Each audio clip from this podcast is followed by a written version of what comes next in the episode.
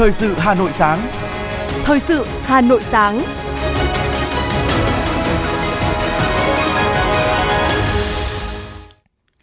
Kính chào quý vị và các bạn. Mời quý vị và các bạn nghe chương trình thời sự buổi sáng của Đài Phát thanh và Truyền hình Hà Nội với những nội dung chính sau đây.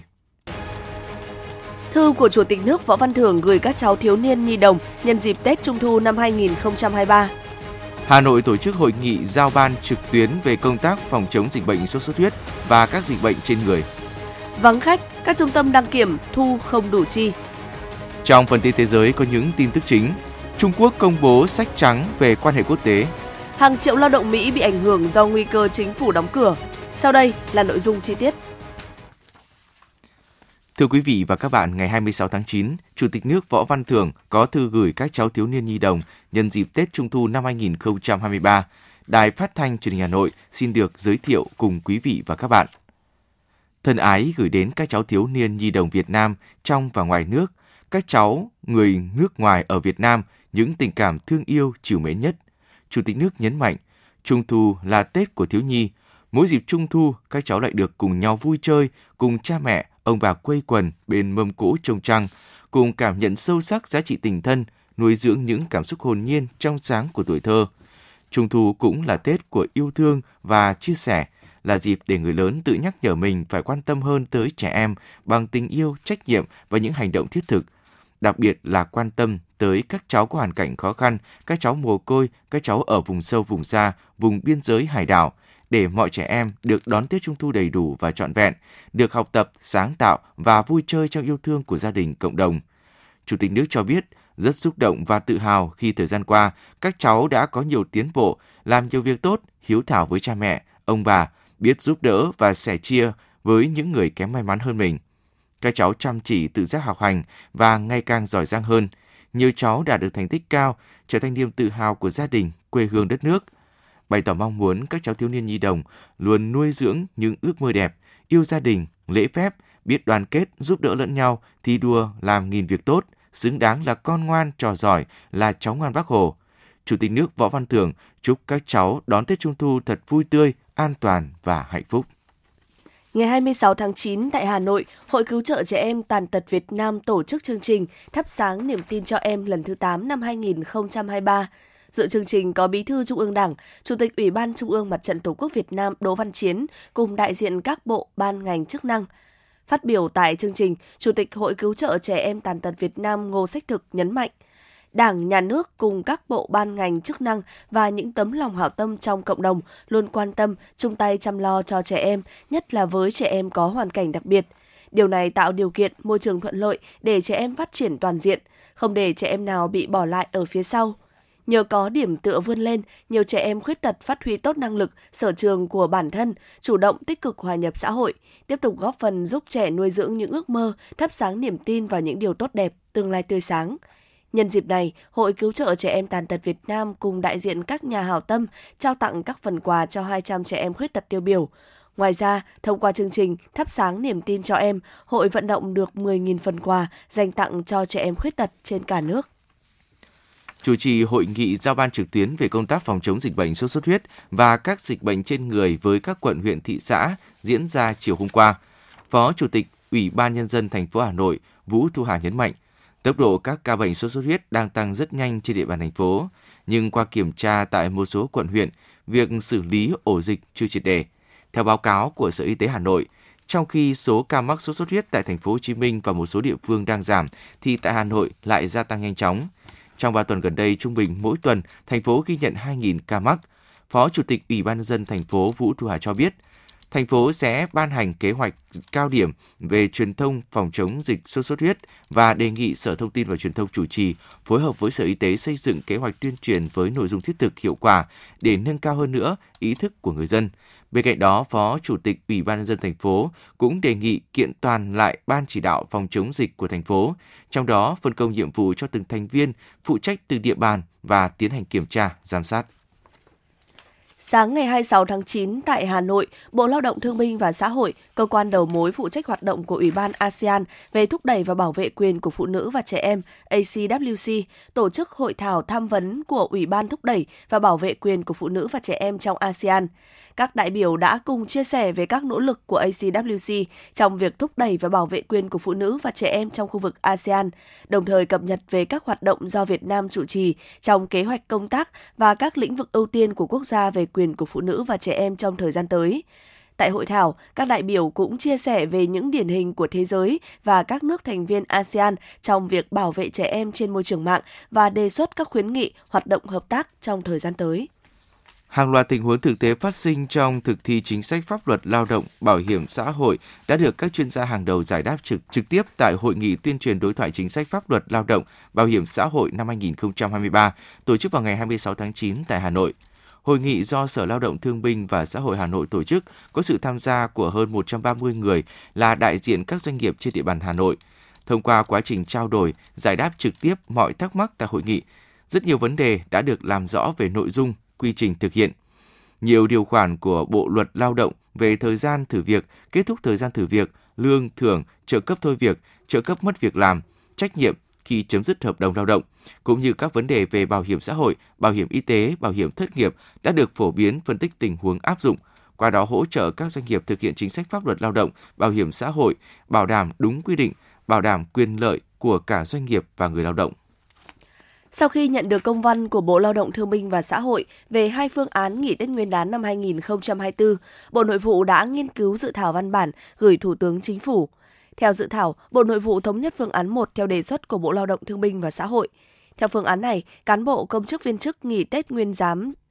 nghỉ Tết Nguyên đán Giáp Thìn 2024 từ ngày 8 tháng 2 năm 2024, tức 29 tháng Chạp, đến hết ngày 14 tháng 2 năm 2024, mùng 5 tháng Giêng. Tổng số ngày nghỉ là 7 ngày. Đối với người lao động trong các doanh nghiệp, Bộ Lao động Thương binh và Xã hội cho biết, căn cứ điều kiện thực tế và lịch nghỉ áp dụng với công chức viên chức, người sử dụng lao động bố trí lịch nghỉ Tết Nguyên đán. Nhà nước khuyến khích doanh nghiệp áp dụng lịch nghỉ cho người lao động như đối với công chức. Người sử dụng lao động tại doanh nghiệp chủ động về lịch nghỉ, nhưng các doanh nghiệp cần thông báo phương án nghỉ Tết Nguyên đán cho người lao động trước khi thực hiện ít nhất 30 ngày.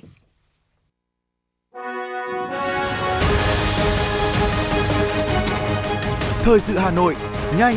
chính xác, tương tác cao. Thời sự Hà Nội, nhanh, chính xác, tương tác cao.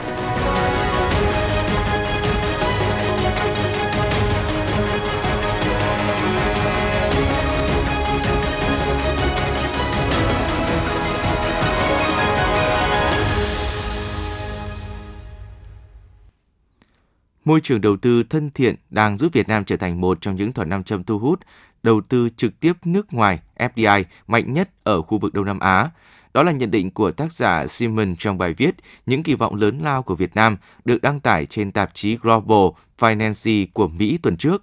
Theo tác giả, Việt Nam có nhiều điểm ưa thích đối với dòng vốn nước ngoài. Bên cạnh tình hình nhân khẩu học thuận lợi, chi phí nhân công thấp cùng với lực lượng lao động đông đảo được đào tạo tốt, khả năng tiếp cận trực tiếp các thị trường rộng lớn như Trung Quốc và ASEAN cũng là một lợi thế. Theo ông Menmes, giám đốc điều hành của SoUps ASEAN,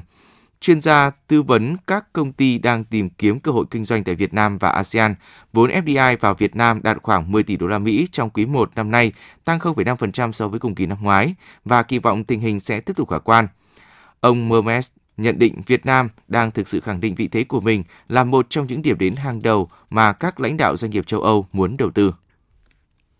Theo số liệu của Hiệp hội Mì ăn liền thế giới WINA, trong năm 2022, sức tiêu thụ mì gói tại thị trường Việt Nam đã giảm nhẹ 1% so với thời điểm năm trước còn dịch COVID-19. Tuy nhiên, người Việt vẫn tiêu thụ hơn 8,48 tỷ gói mì, xếp trong top 3 nước tiêu thụ mì gói nhiều nhất thế giới. Tại Việt Nam, hiện có khoảng 50 công ty sản xuất mì ăn liền, bao gồm cả doanh nghiệp trong nước và nước ngoài. Tuy nhiên, đa số thị phần lại nằm trong tay số ít doanh nghiệp. Theo báo cáo của Euromonitor, vào cuối năm 2022, Acecook và Masan là hai doanh nghiệp vẫn đang dẫn đầu thị trường mì gói, chiếm tổng cộng 33% thị phần. Sau 4 ngày đấu giá, tổng số tiền chúng đấu giá dự thu là hơn 133 tỷ đồng. Đây là thông tin được Đại tá Nguyễn Quang Nhật, trưởng phòng tuyên truyền phổ biến pháp luật về trật tự an toàn giao thông Cục Cảnh sát Giao thông cho biết, tại tọa đàm trao đổi về các dự án luật do Bộ Công an chủ trì soạn thảo Chính Quốc hội khóa 15 tổ chức tại Hà Nội.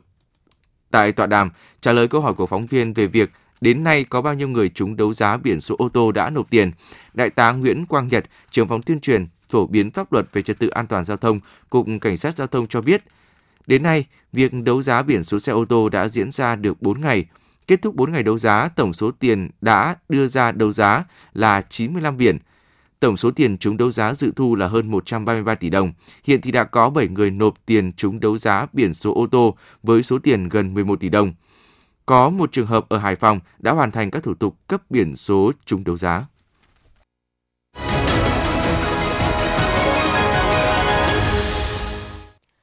Thưa quý vị và các bạn, chứng nhận sản phẩm OCOP như tờ giấy thông hành đưa sản phẩm hướng vào các siêu thị và cửa hàng tiện ích. Bởi vậy, để nâng cao giá trị sản phẩm nông sản, làng nghề, huyện Quốc Oai cũng đang tập trung lựa chọn các sản phẩm uy tín chất lượng để hỗ trợ xây dựng thương hiệu, hoàn thiện sản phẩm theo tiêu chuẩn OCOP, giúp các chủ thể thúc đẩy tiêu thụ sản phẩm.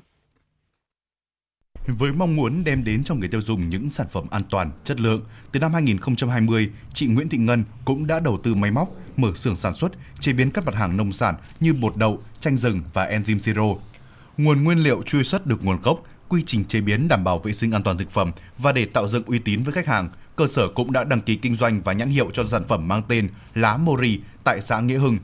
Năm 2023 này, cơ sở cũng đã đăng ký 3 sản phẩm bột đậu, chanh rừng và enzyme siro tham gia chương trình mỗi xã một sản phẩm của huyện Quốc Oai nhằm khẳng định uy tín, chất lượng sản phẩm và mở rộng thị trường tiêu thụ. Hiện cơ sở chủ yếu bán qua kênh trực tuyến online và mỗi tháng xuất được khoảng 300 sản phẩm các loại. Chị Nguyễn Thị Ngân, chủ cơ sở sản xuất lá Mori, xã Nghĩa Hương, huyện Quốc Oai chia sẻ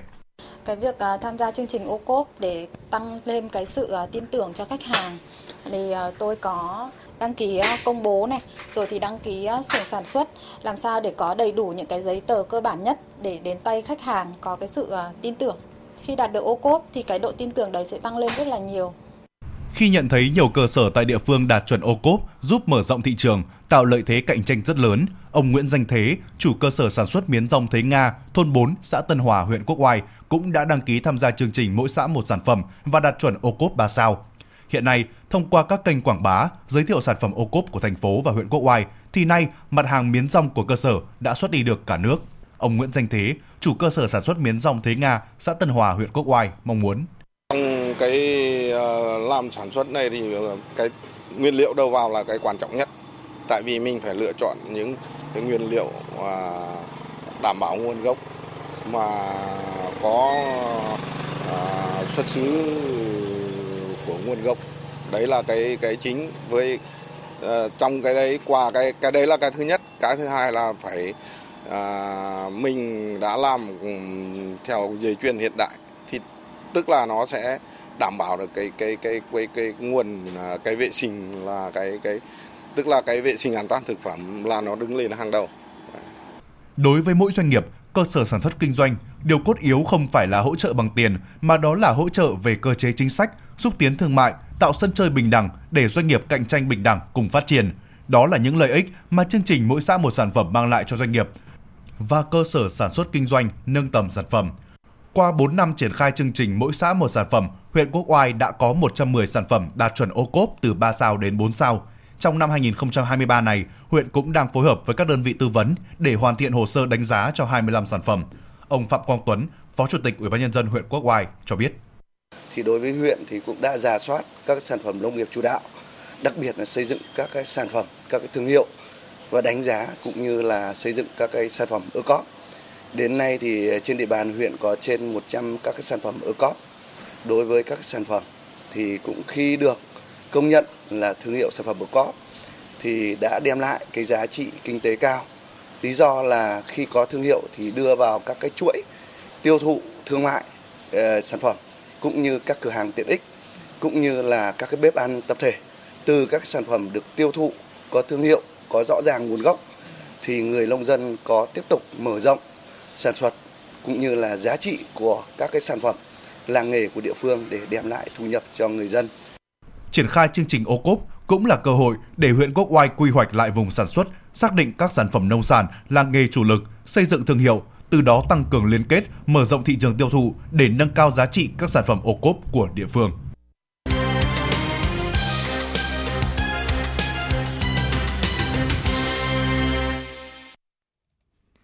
Thưa quý vị và các bạn, trái ngược với hình ảnh ô tô xếp hàng nhiều ngày để chờ đến lượt kiểm định hồi đầu năm, các trung tâm đăng kiểm hiện nay lại lâm vào cảnh điều hưu, vắng khách chưa từng thấy, nhiều đăng kiểm viên phải nghỉ không lương.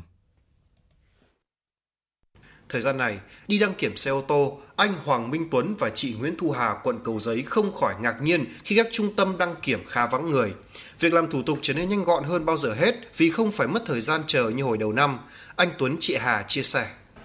À, lời lần cuối cùng mình đi đăng kiểm là từ hồi à, tháng 2 năm 2023. Hồi đấy mình đi thì cũng um, hết khoảng à, chắc khoảng 15 15 phút. Nhưng mà thời gian chờ ấy thì là cũng tương đối lâu đấy mới đến lượt. Mặc dù đi sáng sớm ấy. So với đợt này thì mình thấy là thông thoáng hơn nhiều. Như này thì mình cũng thấy um, thuận tiện ấy thì mình có thể là đi vào lúc nào mình tiện giờ của mình hơn. Nói chung là mình thấy rất là thích. Trong những cái thời, thời tiết rất là nóng là nắng nóng như thế này mà được ờ, đăng kiểm nhanh thì ờ, mình rất là cảm thấy rất là vui vẻ và thấy rất là uh, thoải mái. Tuy nhiên, niềm vui của người dân lại là nỗi lo lắng của các trung tâm đăng kiểm. Vì nay, khách ít đến, thu không đủ chi. Ông Trần Quốc Hoan, Phó Giám đốc Trung tâm đăng kiểm 2903V cho biết, khi thông tư 08 có hiệu lực, thì sản lượng xe đến đăng kiểm tại trung tâm giờ giảm tới 70%. Số lượng xe đăng kiểm mỗi ngày chỉ khoảng 50 xe. Hiện phí đăng kiểm dao động từ 240 đến 560.000 đồng trên một xe. Với mức phí này, trung tâm đang phải bù lỗ do phí thuê mặt bằng, thuê nhân công quá cao. Ông Hoan chia sẻ. Khi trả lương cho cán bộ công nhân viên, rồi chi trả tiền thuê mặt bằng ừ, của trung tâm, rồi có rất nhiều những cái chi phí khác như khấu hao thiết bị, rồi tiền điện, tiền nước, rất, rất nhiều những cái mà mà vẫn phải chi phí đấy là những cái khó khăn đặc biệt chủ yếu là khó khăn về tài chính theo lý giải để thực hiện chính sách miễn kiểm định lần đầu và giãn chu kỳ kiểm định là nguyên nhân chính dẫn đến tình trạng vắng bóng khách tại trung tâm đăng kiểm hiện nay. Hà Nội hiện có 27 đơn vị đăng kiểm hoạt động với 45 dây chuyền, có khả năng tiếp nhận 2.700 xe trên một ngày. Tuy nhiên, số lượng xe đến kiểm định thực tế hiện nay tại Hà Nội vào khoảng 1.600 xe trên một ngày, chỉ đạt 60% so với thiết kế. Điều này đã khiến tình trạng thừa năng lực của các trung tâm đăng kiểm. Nhiều trung tâm khuyến khích các đăng kiểm viên đi tìm công việc mới, tuy nhiên, nhiều đăng kiểm viên rơi vào hoàn cảnh không thể đi do thuộc nhóm đăng kiểm viên tại ngoại, vụ án đang trong giai đoạn điều tra. Trước tình hình khó khăn này, lãnh đạo các trung tâm đăng kiểm đều đề nghị Bộ Giao thông Vận tải thúc đẩy các cơ quan liên quan sớm ban hành quy định điều chỉnh mức giá đăng kiểm mới theo thời giá thị trường. Ông Trần Quốc Hoan, Phó Giám đốc Trung tâm đăng kiểm 2903V cho biết. Do các, các cái thông tư 0208 uh, cho các xe được uh, giãn cách cái chu kỳ kiểm định cộng với uh, được gia hạn. Gần một triệu tư xe được gia hạn ừ, để nới cái chu kỳ kiểm định. Thế vì vậy cũng làm cái ảnh hưởng lớn đến cái, cái lượng xe vào kiểm định của trung tâm đăng kiểm đặc biệt là chỗ tôi. Thì uh, cũng rất là mong là các cái cục đăng kiểm Việt Nam rồi bộ giao thông vận tải rồi bộ tài chính những nơi cơ quan chức năng là có có có cái biện pháp mà giúp đỡ các trung tâm đăng kiểm một cách là là là thay đổi và tăng cái lệ phí kiểm định. Tuy vậy, đại diện cục đăng kiểm Việt Nam cho rằng lượng phương tiện có nhu cầu kiểm định được dự báo sẽ tăng cao hơn vào dịp cuối năm bởi nhiều xe hết hạn được tự động gia hạn đăng kiểm, hết hạn vào ngày 30 tháng 12. Đây cũng là thời điểm để nhiều ngày nghỉ như Tết Dương lịch, Tết Nguyên đán, không loại trừ trường hợp các phương tiện cùng dồn vào một thời điểm, khiến nhiều đơn vị đăng kiểm xe thêm áp lực. Cục đăng kiểm đưa ra khuyến cáo, người dân và doanh nghiệp có phương tiện sắp đến hạn kiểm định nên lựa chọn thời điểm phù hợp, thấp điểm như hiện nay để kiểm định được thuận lợi và nhanh chóng, tránh để đến sát lịch hoặc đến hạn mới đi, có thể vào thời gian cao điểm phải xếp hàng chờ đợi.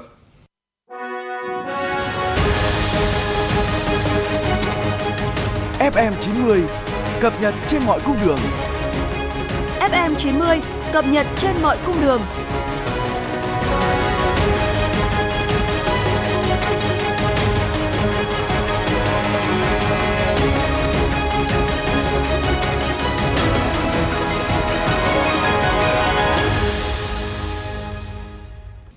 Tiếp tục với những thông tin đáng chú ý. Bộ Nông nghiệp và Phát triển nông thôn vừa phối hợp cùng Ủy ban nhân dân thành phố Hà Nội tổ chức họp báo Festival Bảo tồn và Phát triển làng nghề Việt Nam năm 2023. Theo đó, festival sẽ diễn ra từ tháng 10 đến tháng 11 năm 2023 tại nhiều địa điểm trên địa bàn Hà Nội. Trong đó, sự kiện chính diễn ra từ ngày 9 đến ngày 12 tháng 11. Lễ khai mạc festival dự kiến được tổ chức vào tối ngày 9 tháng 11 năm 2023 tại Hoàng Thành Thăng Long. Tại festival, các hoạt động chính như các đại biểu làm lễ dân hương tại Điện Kính Thiên, tái hiện lễ rước tổ nghề tại một số làng nghề truyền thống Việt Nam, khai mạc festival và hội trợ sản phẩm thủ công mỹ nghệ ô cốp,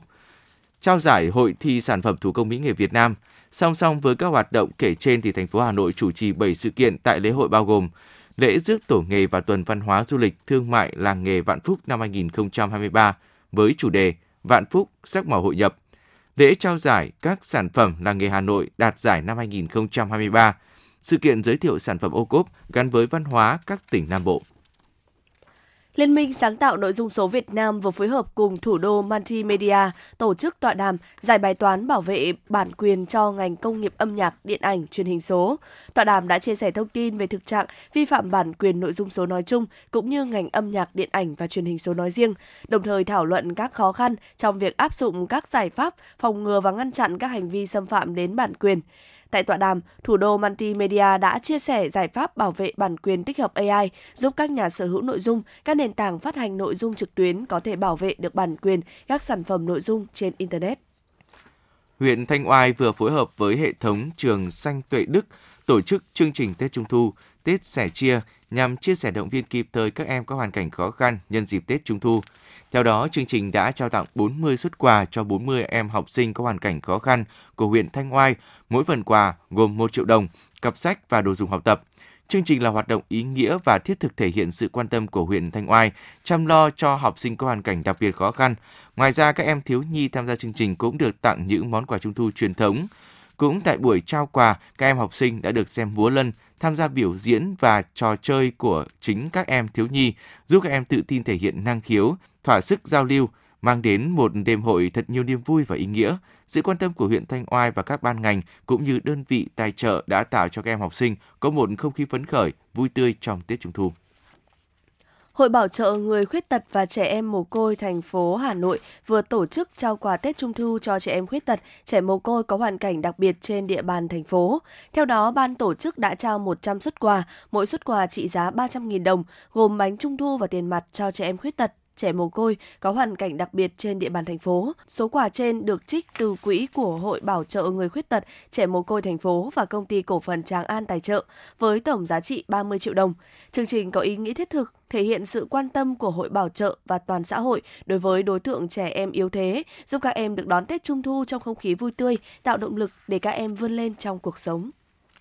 Tại khu vực trước tòa nhà Hyundai High phường Hà Cầu, Ủy ban nhân dân quận Hà Đông vừa tổ chức hội thao nghiệp vụ chữa cháy cứu nạn cứu hộ đối với lực lượng phòng cháy chữa cháy cơ sở và lực lượng dân phòng năm 2023. Tham dự hội thao năm nay có 44 đội thi với trên 200 vận động viên thuộc lực lượng chữa cháy cơ sở và dân phòng của 17 phường. Nội dung thao diễn thực tế bao gồm thể thao nghiệp vụ chữa cháy, cứu tài sản dành cho lực lượng phòng cháy chữa cháy dân phòng và thể thao chữa cháy vượt chướng ngại vật chữa cháy, cứu tài sản dành cho lực lượng phòng cháy chữa cháy cơ sở. Hội thao nhằm nâng cao nhận thức, tinh thần trách nhiệm của các cấp đảng ủy, chính quyền, cơ quan ban ngành, các đoàn thể, các cơ quan doanh nghiệp và mỗi người dân trên địa bàn về vị trí tầm quan trọng của công tác phòng cháy chữa cháy.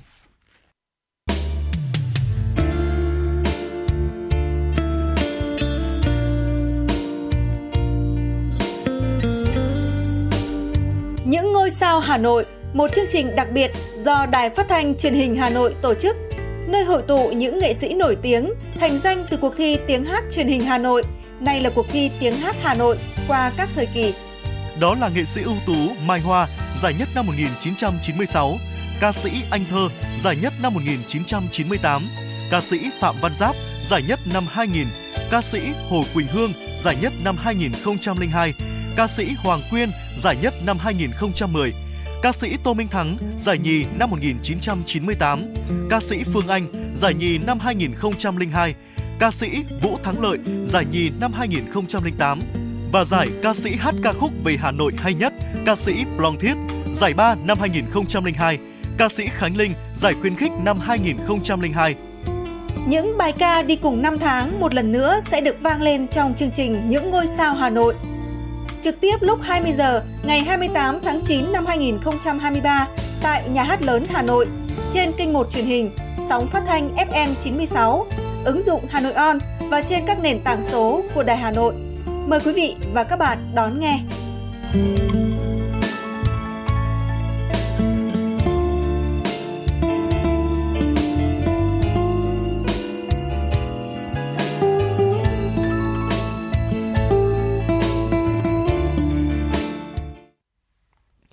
Chuyển sang phần tin thế giới. Văn phòng báo chí Quốc vụ Viện Trung Quốc đã phát hành sách trắng chung tay xây dựng cộng đồng chung vận mệnh cho nhân loại, sáng kiến và hành động của Trung Quốc. Sách trắng cho rằng dù là nước láng giềng hay ở xa, nước lớn hay nhỏ, nước phát triển hay đang phát triển, đang ngày càng hình thành một cộng đồng lợi ích đan xen, cùng nhau hợp tác, cùng có lợi. Sách trắng nhấn mạnh Trung Quốc kiên trì con đường phát triển hòa bình và hy vọng các nước sẽ cùng nhau đi trên con đường này. Chỉ cùng nhau tìm kiếm hòa bình, bảo vệ hòa bình và chia sẻ hòa bình thì tất cả các nước mới có thể đạt được mục tiêu phát triển của mình và đóng góp nhiều hơn cho thế giới.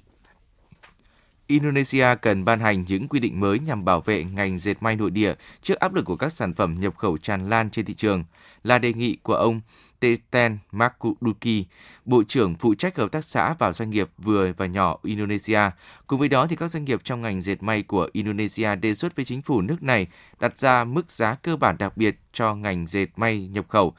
tức mức giá hàng nhập khẩu không được thấp hơn giá bán trong nước.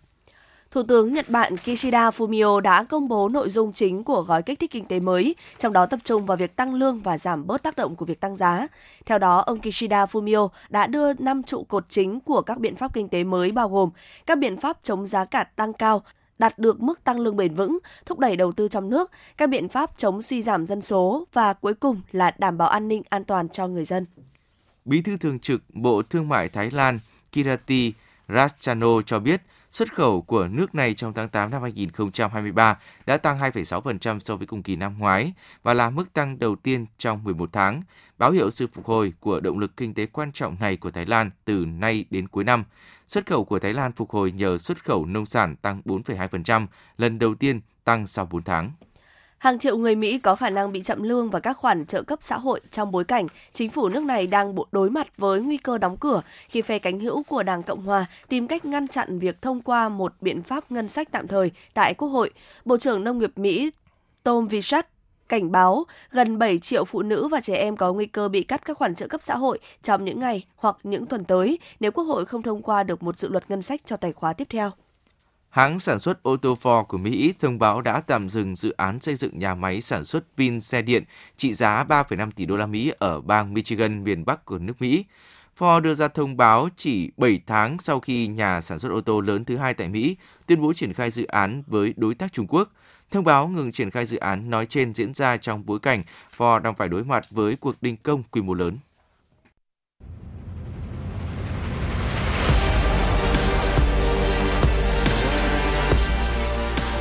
Bản tin thể thao. Bản tin thể thao.